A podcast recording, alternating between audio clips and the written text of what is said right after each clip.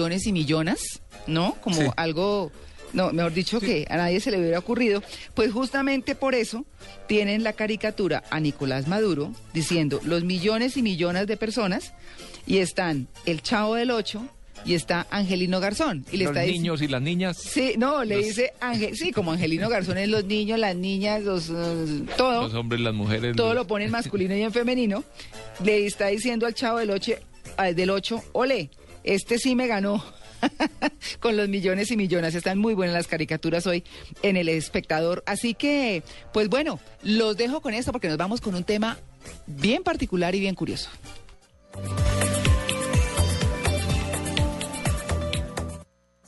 En Blue Jeans, Blue Jeans, lo más cómodo para el fin de semana. Des orgasms à n'en plus finir. ¿What? Esto, por supuesto, mi francés es tan bueno como en alemán. No tengo ni idea. Natalia, ¿cómo lo dije? ¿Bien? No, perdimos a Natalia. Perdimos a De- Natalia. Pero bueno, no. está hablando de Digamos los que orgasmos sí, María? Clara. Desorgasmos. Sí, ¿Y des qué? orgasms à n'en plus finir. Perfecto. Sí, cierto, suena buenísimo. su- se le suena perfecto. Suena tan- Voulez- pues, voulez-vous coucher yo que avec soy moi también, ce no, soir? eso. Je travaille ici à Je ne l'hôtel. le parle français, pero le sonó muy bien. Sí, muchas gracias. Bonjour, Monsieur Vincent.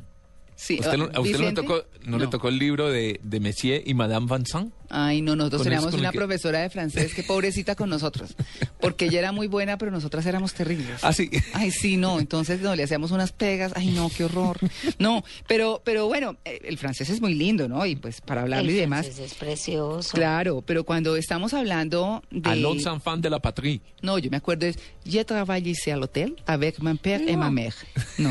Ah, no, pero María Clara, por favor. Vea, yo no, Pero no me ya me dio pregunte esa pena más. decir.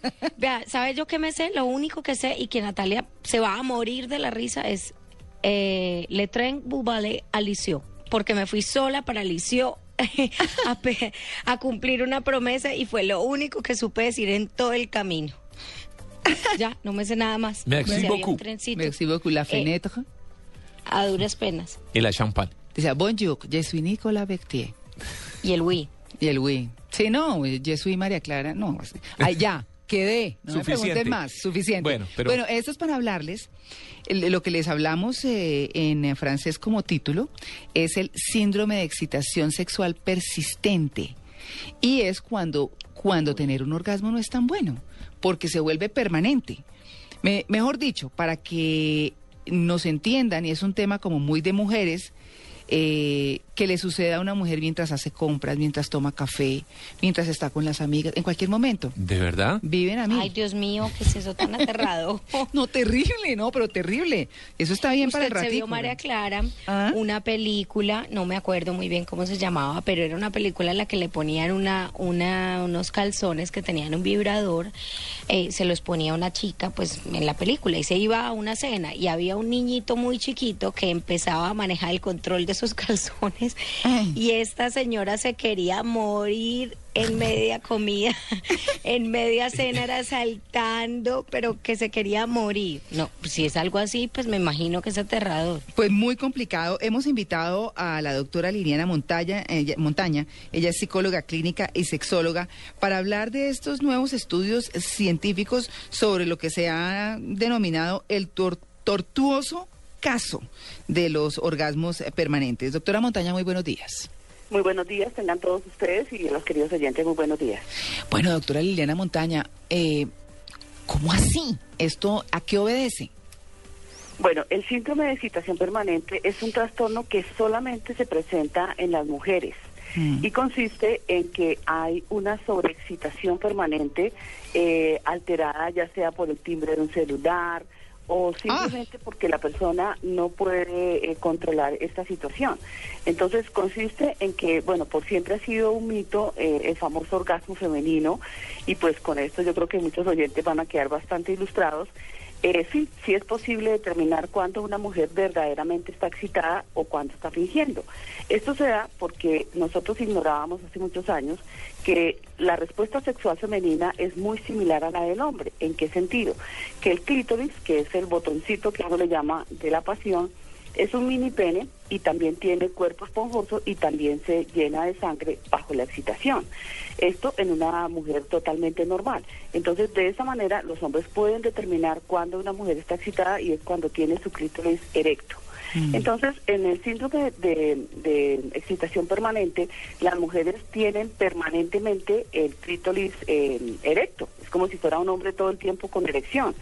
Entonces, esto les produce a toda hora sensaciones. Hay mujeres que reportan tener hasta 300 orgasmos en el día. No, pero... Y es una situación muy desesperante para ellas porque todo el tiempo quisieran estar eh, teniendo relaciones sexuales. Pero lo curioso de esto es que no todo el tiempo ellas tienen esa excitación mental, sino es física. Entonces hay una dicotomía entre ellas mismas en su interior, entre no deseo más esto, pero mi cuerpo me lo pide.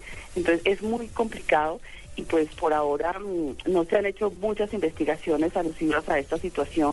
Unas teorías dicen que es una, un trastorno neurológico debido a los impulsos eléctricos que nosotros experimentamos durante la excitación. Entonces se presenta una, una alteración porque algunas pacientes han presentado también, eh, correlacionando la situación, epilepsia. Entonces pareciera que también la epilepsia eh, produce en estas chicas eh, este trastorno. pero- también, Sí, sí, sí, no, adelante. también eh, se ha encontrado este síndrome en mujeres entre los 40 y 50 años en adelante, que es la etapa eh, del climaterio y es donde la mujer generalmente se ve abocada a tomar hormonas para precisamente soliviar los síntomas de la menopausia. Entonces parece que al tomar estas hormonas también eh, presentan este síndrome. Igualmente, otra de las causas que se ha investigado son los famosos antidepresivos. Entonces las personas con depresión, las personas que, las mujeres que tienen esta situación y toman antidepresivos, también pueden presentar este tipo de trastorno. No, Eh, María Clara, Sí. es que estaba viendo que el tema es tan complejo, estaba aquí leyendo en el diario Le Monde y después lo retoman otros diarios norteamericanos el caso de una mujer de 39 años, Gretchen Moldanen. Ella sufría tanto que desde los 35 años empezó a dejar de trabajar, a dejar de salir y a los 39 años terminó con su vida. O sea, Ah. el tema era tan desesperante que Greffen a los 39 años, después de haber sufrido este síndrome de la excitación permanente, desde los 16, dice, no puedo vivir con esto y simplemente se suicida para entender lo dramático y por eso hay tantos eh, estudios y ahora un grupo de franceses eh, en la Universidad de Lyon tratando de estudiar cómo parar este síndrome de excitación o este orgasmo eterno, como se llama. Impresionante, pero y a ver, ¿y eso se- eh, no se puede curar entonces? No, difícilmente se cura. Lo único que se puede trabajar en este tipo de pacientes son técnicas de hipnosis, es decir, se le enseña a la paciente a, man- a manejar y controlar sus impulsos nerviosos y el exceso, digámoslo así, de irrigación sanguínea hacia las zonas genitales. Eh, también se trabaja obviamente con ansiolíticos porque pues las personas se vuelven muy ansiosas. También tiene unas bases eh, con algunos casos que se han estudiado de personas con manía. La manía es un trastorno de personalidad que se caracteriza porque la persona es muy impulsiva, eh, muy acelerada y la manía es la mamá de los vicios. Entonces está, la, por ejemplo, la adicción al sexo, entonces de base tiene una manía, la adicción a las mentiras, en fin, todas las mentiras, todas las situaciones de manía. Entonces se han encontrado algunos casos correlacionados con esta situación. Pero lo único que les ayuda a las pacientes es el manejo con ansiolíticos y efectivamente con psicoterapia. Mm, Ahí sí, como dicen, ni mucho que queme al santo, ni poco que no lo alumbre, ¿no? Pero alguien con María un problema Clara. de estos, me imagino, no puede vivir una vida normal, no puede Pues, ¿cómo? trabajar, no si puede estar con en los ojos sociedad. brotados, ¿cómo? No, no, pobrecitas, o sea, son mujeres que sufren muchísimo porque imagínate todo el tiempo, como les explicaba yo, el solo hecho de que les timbre el celular, ya, ese impulso eléctrico inmediatamente lo recibe el cuerpo y ya, ellas están excitadas, entonces no pueden salir con las amigas, no pueden hacer absolutamente nada, no les dura una pareja porque son demasiado demandantes. Hace unos años... claro. No, pues ¿quién también- tiene de físico? Sí, Sí. hace unos años No, pero- se conocía también como, como las mujeres que son ninfomaníacas, ¿sí? Que eran mujeres totalmente eh, insatisfechas. Buscaban todo el tiempo el contacto sexual, pero finalmente no lograban el 100% el orgasmo. En este caso sí obtienen el orgasmo a pesar de que ellas estén cansadas, o sea, mentalmente no quieren, pero su cuerpo se los pide. Entonces ahí es donde está el punto clave porque no se ha podido establecer exactamente las causas 100% y por lo, por lo tanto pues el, el tratamiento como tal. Pero ¿qué porcentaje Pero de la población extraña- puede sufrir de eso? Porque es que... Pues, Bueno, pues la mayoría de mujeres eh, lo sufren en silencio y pues como el ejemplo que tú pusiste de la chica francesa, ellas empiezan a encerrarse, no pueden trabajar, no pueden hacer nada, ni siquiera salir de compras porque haz de cuenta como cuando uno tiene muchos deseos de ir al baño y, y no encuent- entonces es algo así, esa sensación, Uy, esa terrible. agonía, entonces no, se vuelve totalmente disfuncional y pobrecitas no pueden salir, no pueden trabajar, entonces obviamente se deprimen, eh, socialmente pues no pueden ir a, a ninguna actividad, reunión, absolutamente nada, porque todo Pero- el tiempo su vida gira a la excitación sexual. Hay algo muy extraño, es que a pes- pues, ha avanzado mucho, digamos, la medicina y demás, porque no hay una cura o, una pastilla o algo que ayude a que estas mujeres pues puedan vivir su vida normalmente porque eh, pues encuentra uno pastillas para cosas incluso más graves eh, y no para que una mujer pues pueda tener una vida normal y pueda disminuir por ejemplo ese deseo que le exige el cuerpo Sí, lo que pasa es que no son tan abundantes los casos y pues como se había mantenido siempre en secreto, por así decirlo, No, pues las claro. mujeres sentían vergüenza, pena, se sentían extrañas, entonces no lo reportaban científicamente hablando y entonces por eso no se habían avanzado las investigaciones.